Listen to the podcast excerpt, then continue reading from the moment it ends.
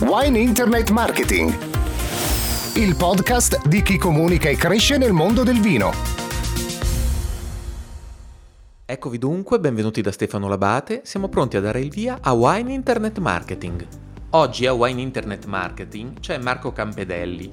Marco Campedelli è artista, grafico, calligrafo e vive e lavora a Verona. Si occupa anche di insegnamento, di lettering, calligrafia e progettazione grafica a Verona e a Trento e ha disegnato diverse copertine di libri per Inaudi ed è anche autore di libri come Calligraphic and Graphic Design. Um, è anche artista, ha mostre in Italia, Spagna, Belgio, Svizzera e Argentina. Eh, oggi qui eh, ci parlerà soprattutto del cuore del suo lavoro di grafico e web designer per il mondo del vino. Eh, Marco, aiutaci a capire eh, l'importanza del segno e della grafica eh, nel mondo del vino. Eh, benvenuto Marco. Grazie e benvenuti. Mm, Marco, raccontaci un po' del tuo, del tuo percorso eh, e come arrivi al mondo del vino. Ma dopo una formazione in eh, campo artistico con una maturità artistica e una specializzazione a Milano in grafica pubblicitaria, ho iniziato fin da subito l'attività in proprio, avevo tanta voglia di misurarmi direttamente con le aziende e parallelamente eh, ho riscoperto delle caratteristiche in me che erano sempre legate al mondo del segno. E, in particolare il segno per me è stato determinante nel mondo delle lettere. Ogni lettera, eh, se pensiamo ad esempio a una A maiuscola che è composta di tre tratti, ecco questi tre tratti sono tre segni, i tre segni che vanno a comporre una lettera. Quindi eh, quando io penso a un simbolo, quando penso a un'immagine, mi piace pensare che ci sono più parti che la vanno a comporre. Mm, quindi mi sono ripreso quello che anticamente è eh, lo studio, l'approccio, la, la, fedeltà a quello che è la verità di un segno. E per me in comunicazione il segno è, è un qualcosa che ci parla, che parla delle nostre emozioni e che comunica ciò che siamo. Ho cercato di portare e cerco tuttora di portare questo concetto in tutti i progetti che realizzo per i miei clienti. E ehm, sono un po' atipico nel senso che non sono un vero comunicatore, una vera agenzia a 360 gradi, ma sono, penso, dicono, un bravo professionista che sa interpretare, proporre un segno che eh, parla dell'azienda, sintetizza l'azienda, eh, simboleggia un prodotto. E qualche anno fa, prego, prego. Vediamo dunque eh, alcuni segni, perché tu hai realizzato per esempio, hai lavorato, lavori per l'Istituto San Michele all'Adige, Ancilla, Vinosia, Vignaioli Morellino di Scansano, eh, eh, Cantina Ronca, Tenute Ugolini, insomma eh, div- diverse aziende nel mondo del vino. Ecco, um, uno degli aspetti principali del segno con cui le aziende del vino comunicano è quello dell'etichetta. Eh, tu come cominci questo tipo di lavoro? Quali sono delle, le, le difficoltà delle aziende a cominciare un'etichetta? Ma innanzitutto l'azienda occorre conoscerla, occorre capire quali sono tutte le problematiche legate alla comunicazione, e occorre capire che cosa vogliono, perché spesso e volentieri eh, vogliono una bella etichetta, un'etichetta che si distingua dalle altre, un'immagine esclusiva, unica, ma in realtà questo desiderio non è collegato con una reale e precisa eh, posizione del loro prodotto. Quindi eh, prima ancora di creare il segno occorre fare veramente quello che è l'analisi, l'analisi dell'esistente, la ricerca di quello che, che esiste già sul mercato, del perché vogliono eh, comunicare con una bella etichetta. Dove deve andare questa etichetta? In che mercato? Oggi si parla di mercati differenti, no? quindi non è più un mercato mh, sotto casa, ma un mercato che guarda in altri paesi. Quindi occorre capire questa etichetta eh, in che contesto andrà a finire. Non solo, eh, oggi il cliente chiede, soprattutto il medio, medio-piccolo, chiede un'etichetta che sia eh, obliqua, trasversale a più mercati. Eh, domani posso vendere per la GDO, ma posso avere una richiesta dal Canada o posso esportare in, in America direttamente, eccetera. Quindi occorre veramente capire, creare un vestito, un vestito etichetta che abbia il sapore e la capacità di attraversare e trapassare in un certo senso eh, i gusti eh, in questo momento internazionali. Sono molto d'accordo con te quando, quando, racconti questa cosa. In effetti si attribuisce spesso un gran peso alla comunicazione, si cerca eh, l'etichetta bella o comunque la comunicazione efficace. Eh, molto spesso il, ciò che manca è lo step precedente. No? Tu come fai a aiutare le cantine a chiarirsi le idee? circa il proprio posizionamento, circa, circa ah. le cose che ci stavi dicendo. Sì, è interessante. Io negli ultimi anni ho un approccio di tipo un po', un po', particolare, cioè provoco il mio cliente, lo provoco con delle domande che arrivano da, quasi dal mercato, dalle cose che anch'io approfondisco eh, leggendo, ascoltando altre opinioni, ma cerco di provocare il cliente, eh, provo, provo a chiedergli eh, che cosa realmente vuole comunicare, eh, perché vuole un'etichetta ad esempio simile a un'altra etichetta più famosa piuttosto che eh, a un colore che gli piace? O, o, quali sono le caratteristiche che lo stanno spingendo a voler qualcosa di diverso? Ma soprattutto eh, cerco di mettere in crisi la sua costruzione no? eh, stiamo assistendo a si sa ma una cosa un po' particolare, soprattutto nelle province, in certe regioni, eh, alla crescita di aziende eh, che non arrivano da uno storico, da una tradizione contadina reale, ma arrivano piuttosto da un'esperienza industriale, quindi magari sono certe cantine che nascono eh, così in coda ad altre attività quindi i titolari spesso sono degli appassionati, dei conoscitori del mercato, ma non particolarmente dentro il mondo del vino. Quindi certo. per me che voglio rappresentare in etichetta l'emozione che voglio restituire al consumatore finale quando eh, si impugna una, una bottiglia, quando al supermercato guardo uno scaffale e sono attratto in pochissimi secondi da un'immagine. Ecco, io voglio che questa emozione parli dell'azienda o quantomeno del progetto che c'è sotto a questa tipologia di, di vendita. Ecco. Mm, credo poco nelle aziende che nascono un po' dal nulla e non hanno nulla da raccontare. Il mio ruolo spesso e volentieri è quello di ricostruire la storia dell'azienda e quindi andare a, a ritrovare le radici, se ci sono, o quelle, eh, quei collegamenti con il territorio. Per me è molto importante il territorio. Ok, quindi ecco la storia e il territorio come punto di partenza per, per un'identità anche visuale. Marco, vorrei parlare di arte perché so che tu, tu ci tieni, sei artista e ci tieni anche a questa, a questa definizione. Sì. Il vino sappiamo che sta cercando sempre più intensamente questo contatto con l'arte, spesso con l'arte contemporanea. Ecco, ci vuoi spiegare perché una cantina deve aprire un ponte con l'arte? Tante cantine lo stanno già aprendo, l'hanno già percorsa questa strada, ma attenzione, non è la cantina che apre una propria galleria all'interno dei suoi spazi di vendita, ad esempio, no? E questo vuol dire essere sensibili al mondo dell'arte. Il vino eh, si sposa bene con l'arte, no? Ricordiamo che con eh, Expo 2015 a Verona, giusto la città dove vivo, eh, è in corso questa bellissima mostra che si intitola proprio Arte e Vino, che coniuga i classici della, della pittura italiana, europea e anche oltre, eh, con il tema del vino. Ma non è questo arte e vino in maniera così didascalica. Io intendo un approccio artistico alla comunicazione grafica, alla progettazione grafica, che porta un qualcosa di diverso. Eh, quando si dice arte non intendo uno shock visivo, cioè non deve essere un qualcosa di un effetto wow, un effetto che rompe sull'etichetta e quindi deve essere per forza strana. Io non penso assolutamente questo.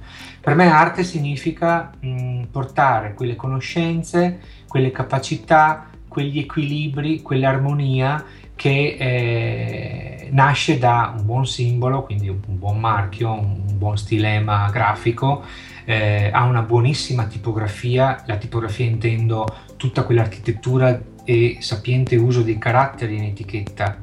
Io vedo ogni anno il Vinitali o in altre fiere del settore vedo che eh, c'è un abuso e un disuso della, della, tipografia in etichetta, caratteri grandi, caratteri enormi, eh, c'è sempre questa paura di non leggere bene che tipo di vino c'è dentro la bottiglia ed è una paura che nasce da ahimè, da, dal settore vendite, perché il settore vendite ha paura di non vendere il vino e quindi eh, richiede al progettista grafico di ingrandire il nome. No?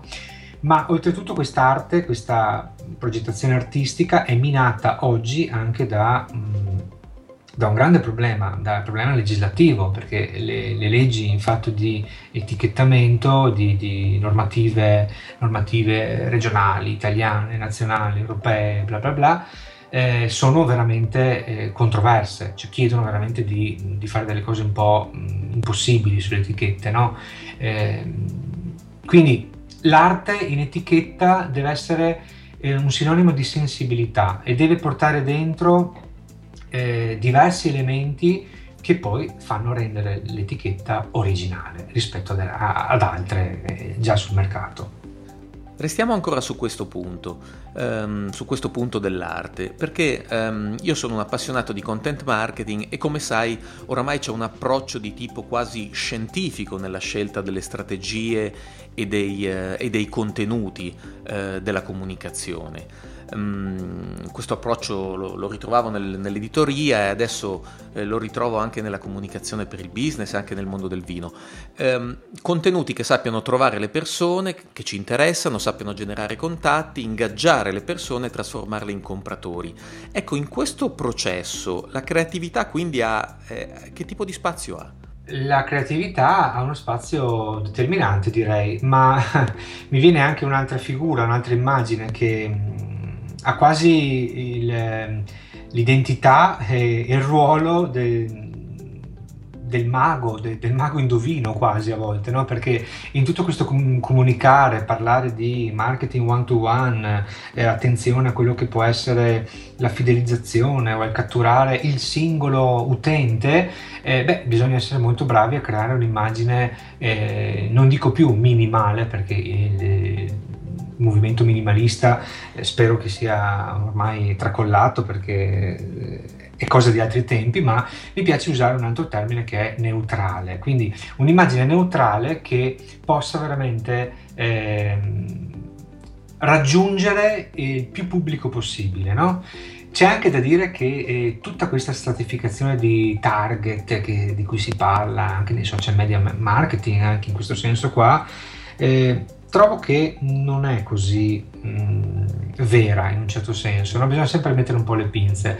Ecco che un'immagine corretta, neutrale, chiara, eh, inequivocabile, non ambigua, mi, mi, sto un po' ripetendo, però sono queste le caratteristiche di una buona etichetta, no?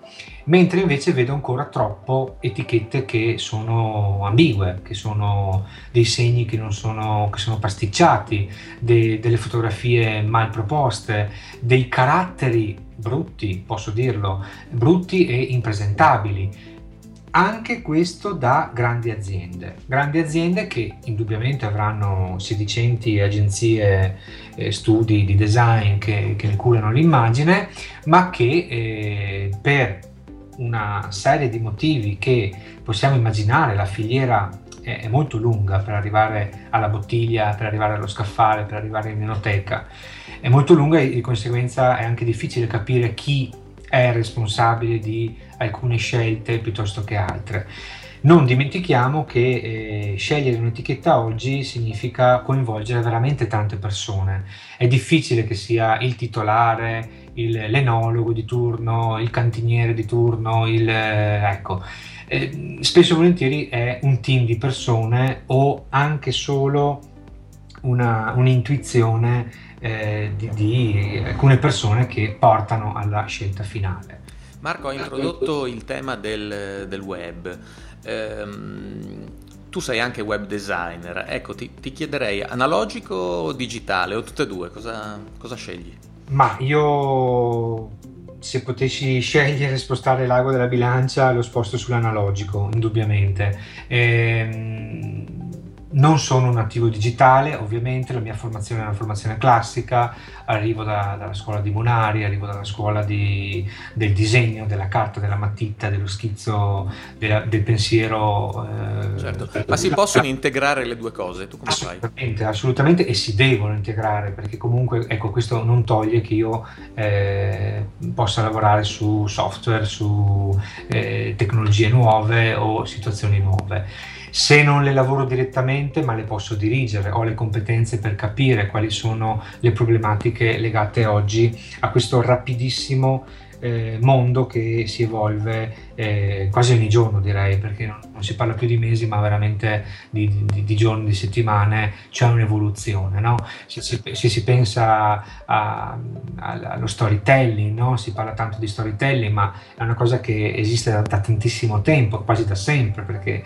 il, il, primo, il primo, giornalismo è storytelling, no? cioè raccontare un qualcosa, solo che sono cambiate le forme, sono cambiate eh, le modalità. Storytelling viene applicato anche al singolo prodotto, alla singola esperienza, alla cantina in questo caso qua. Quindi si arriva veramente a non più raccontare la cantina, ma a raccontare tutto quel mondo eh, collaterale che ruota attorno alla cantina. Questo per catturare, per attirare meglio, perché catturare è un po' un termine eh, così ambiguo, ma eh, attirare meglio eh, il consumatore finale. Quindi eh, è assolutamente importante riuscire a eh, gestire tutti gli aspetti analogici e digitali c'è un, un, metodo, però un processo che secondo me è insuperabile che è, è, corretto, che dall'analogico arriva al digitale. Cioè non potrei pensare di mettermi davanti a un computer e disegnare un'etichetta, improvvisarmi o comunque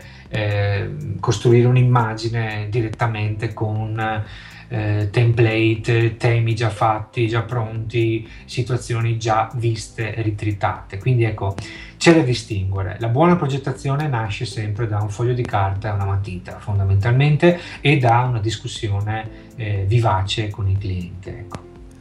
Senti, parliamo di Pinterest, Instagram e tutti questi social network che hanno fatto del, dell'immagine, della fotografia, del consumo di immagini, della ricerca di immagini sul web, della condivisione di immagini sul web, eh, un po' il loro, il, loro, il loro focus. Tu cosa ne pensi? Usi questi strumenti? Pensi che siano utili? Li uso, sono social, sono dappertutto anch'io, quindi, quindi sarebbe sciocco rinegarli, ecco, però sono gioie e dolori. E mi riferisco in particolare, facciamo un esempio con Pinterest, ad esempio. Pinterest che cos'è? È un social, un social di, di immagine dove chiunque può mettere la propria immagine, può riprenderla da altri contesti, è un grande contenitore, un grande contenitore che permette di eh, io posso far conoscere al mondo intero le mie passioni, le mie preferenze, i miei gusti eh, estetici e viceversa posso apprendere quelli di altri e posso condividere queste cose qua. Posso creare delle bacheche, sappiamo come funzionano, tematiche e questo ha aiutato molto anche il mio lavoro perché posso eh, creare delle bacheche tematiche per i miei clienti ad esempio. Voglio avere delle influenze sui nuovi colori, posso fare una ricerca dedicata. Voglio vedere nel caso specifico specifico che bottiglie, che etichette esistono in giro, bene, benissimo, ce ne sono migliaia, ce ne sono. Ma qual è il problema? Qual è il dolore di questa, di questa nuova modalità di, di, approcciarsi? È che una volta esistevano, esistono ancora, per fortuna, eh, l'editoria cartacea, ovviamente, no? Negli studi, nelle agenzie, i professionisti utilizzavano e utilizzano, io sono uno di quelli che compra ancora libri di grafica per aggiornamento e quindi c'era tutto il piacere, il tempo di sfogliare, guardare, eh, provare a fare degli schizzi alternativi, eccetera, eccetera. Adesso Pinterest è immediato, è immediato e permette veramente di eh, di, ahimè, copiare delle situazioni. Ma se io copio una situazione che è spalmata in tutto il mondo o è visibile in tutto il mondo, beh, io sto facendo quello che si chiama plagio. Quindi io nel mio metodo di progettazione eh, è contemplato il guardare quello che c'è in giro, ma non è contemplato il copiare. E se devo copiare, eh, prendo ispirazione, prendo ispirazione e cambio purtroppo devo anche eh, denunciare che mh, colleghi, agenzie, studi vincono concorsi, vincono situazioni in cui ci sono dei riferimenti chiari a, a, cose che io ho già visto, ho già visto su libri, ho già visto su Pinterest, ho già visto su altri blog, eccetera, eccetera. Quindi bisogna stare veramente attenti a questa cosa qua ma soprattutto per me eh, c'è anche un'etica da rispettare, sa- non, non, per me, per tutti dovrebbe essere così, c'è un'etica da rispettare, io non posso in nome di una condivisione mondiale dire ah che bello l'ho visto su Pinterest, lo prendo, lo copio, cambio colore e faccio l'etichetta per il mio cliente. Questo purtroppo è un modo di ragionare di tanti poco professionisti, ok? Mentre eh, questa cosa dovrebbe essere ricaduta anche sul cliente finale. E qui vorrei parlare del cliente. Il cliente non è preparato a queste cose qua, non è educato al progetto immagine, non è educato alla cultura del progetto e non è possibile che un cliente accetti o non metta in dubbio la reale provenienza di un progetto grafico. Per me questo è preoccupante. Io non mi sentirei onesto nel presentare a un cliente un'immagine copiata Purtroppo c'è chi lo fa e ci sarà sempre, ecco, quello purtroppo sì. Marco, hai introdotto un tema anche ehm, spinoso, insomma, però credo sì. che sia molto interessante nel, nel, nel definire il rapporto eh, con, con, i clienti o con le cantine che porta poi ai processi di comunicazione. Citavi un libro e ehm, io ehm, volevo ricordare un libro di Alberto Cairo, non so se lo, lo conoscerai, si chiama L'arte funzionale. Lui parla sì. molto della visualizzazione delle informazioni. Ecco, un'altra delle, delle, cose che sta accadendo molto sul web, che diventa uno, una modalità comunicativa, è l'utilizzo delle infografiche, sì. cioè in cui i dati o le informazioni prendono una forma che si dice più digeribile attraverso le, le immagini o dei segni. Tu cosa ne pensi? Ehm Veramente o... veramente, veramente. Allora, veramente penso che siamo un po', eh, siamo completamente dentro a una cultura pop cosa vuol dire pop, eh, senza nulla togliere al grande Andy Warhol, però eh, siamo veramente dentro a una situazione in cui dobbiamo sminuzzare, tagliare a fette qualsiasi cosa. Quindi la infografica è perfetta, è il linguaggio perfetto per far apprendere eh, direttamente, ma anche in maniera più creativa, quello che sono le, le informazioni di qualsiasi tema, di qualsiasi argomento. Eh, sono belle, mh, hanno creato nuovo lavoro pensiamo ad esempio agli illustratori, a persone che molto capaci a usare eh, Illustrator, eh, altri software, eccetera, di illustrare e poter eh, chiarire meglio determinati processi. L'infografica è utilissima in ambiente, secondo me, medico, scientifico, tecnologico, eh, proprio per far capire meglio quelle che sono le problematiche legate al... Nel mondo del vino la vedi, la vedi usata? Penso? Vino, ma si vede tanto, soprattutto nelle fiere, nelle, si vede tanto, però rischia veramente di essere, a parer mio, ancorata troppo a un concetto di marketing, quasi da... Da, da, da, persone che devono sminuzzare i dati, devono far vedere eh, le espansioni dei mercati, eccetera, eccetera. L'ultimo convegno che ho fatto, eh, che, ho, che, ho, seguito di aggiornamento nel mondo del packaging, eh, c'erano diversi relatori che utilizzavano slide, infografiche, eccetera. Bene, io penso che su otto relatori mh, solamente uno era in grado di presentare delle infografiche eh, avvincenti, disegnate bene, con i contenuti corretti, giusti. Certo, perché poi c'è il tema che non sì. riguarda lo strumento, ma che riguarda ovviamente la competenza con cui si usa quella pratica lì, certo si rischia di cosmetizzare una, una serie, un, una manciata di dati che si potrebbe tranquillamente raccontare senza eh, pompare così tanto. Quindi ecco, non basta prendere dei numeri o delle parole e metterle in una forma grafica per sortire un effetto buono, insomma ci stai dicendo. No. Condivido, condivido.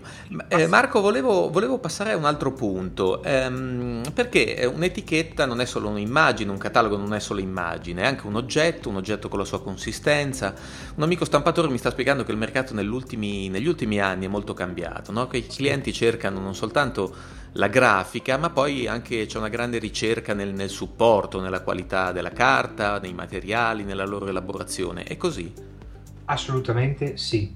Eh, c'è un nome che forse lo dico male, però proviamo a dirlo, che va tanto di moda adesso, ma io mi incarto ogni volta che lo pronuncio, che è la premiumizzazione. Sì, ok, l'ho detta.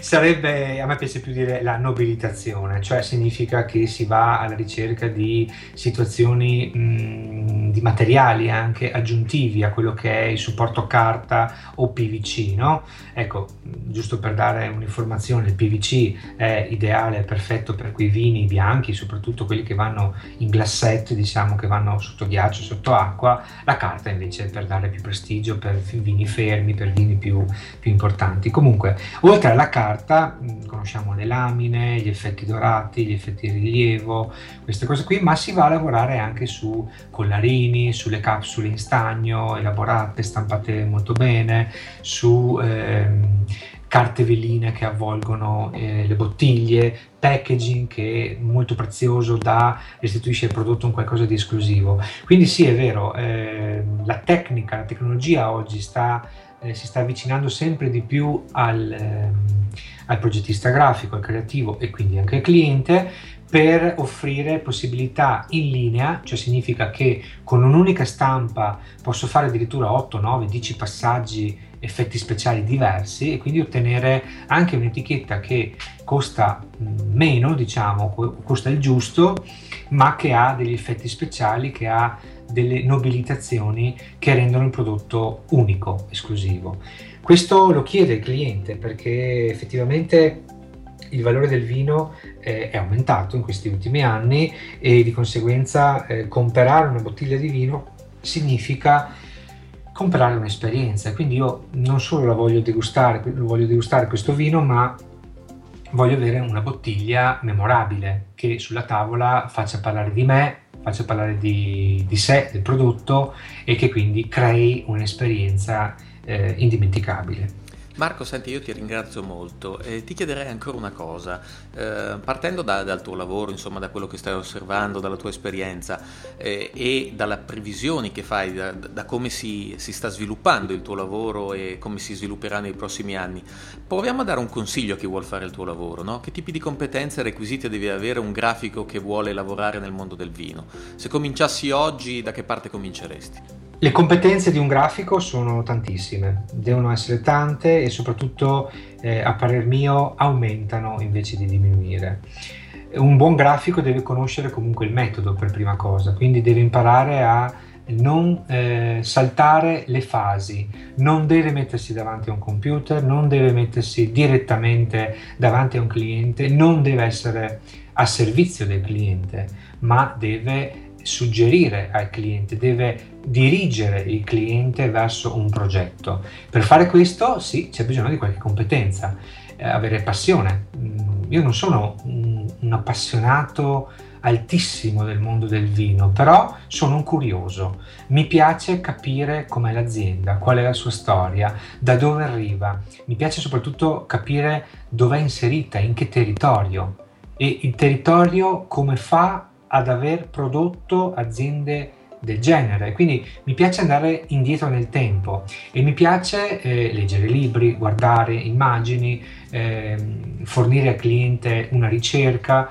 Sono tante le cose che un grafico deve conoscere. Un'altra cosa che deve fare il grafico è quella di essere assolutamente aggiornato con tutti i fornitori della filiera quando io dico bottiglia di vino devo dire etichetta, fronte, retro, capsula, eventuale collarino, eh, carta velina, eh, packaging 1, 2, 3, 6 bottiglie, 12 bottiglie. Devo conoscere tutti i fornitori coinvolti.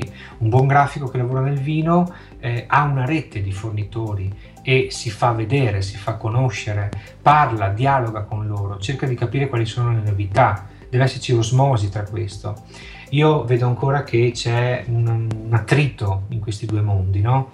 quello che fa la tipografia eh, non c'entra con quello che fa il grafico, il grafico ha sempre delle idee strampalate, mentre invece la tipografia è quella più pratica.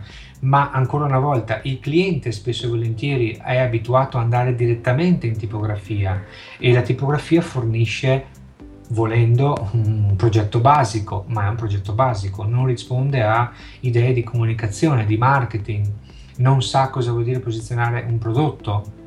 Spesso e volentieri chi realizza etichette all'interno di tipografie sono stagisti o persone che hanno pochissimi eh, anni di esperienza un bravo professionista, un bravo grafico all'esterno o un'agenzia o uno studio ha tutti gli skill necessari per affrontare un progetto che si chiama eh, progetto. Marco, grazie molte. Eh, rinvio tutti a, alle note a questa intervista, al post sul, sul sito eh, del podcast wineinternetmarketing.it. Trovate le informazioni su Marco e i luoghi dove, dove, dove trovarlo. E a questo punto grazie, grazie davvero perché ci hai dato degli spunti interessanti non soltanto per capire quanto è importante la grafica, il segno nel mondo del vino nello specifico, ma anche che tipo di difficoltà e di percorsi occorre fare per eh, arrivare a, ehm, a, a, produrre una comunicazione efficace per, per questo settore. Grazie Marco. Grazie a te, buon lavoro. Wine Internet Marketing, il podcast di chi comunica e cresce nel mondo del vino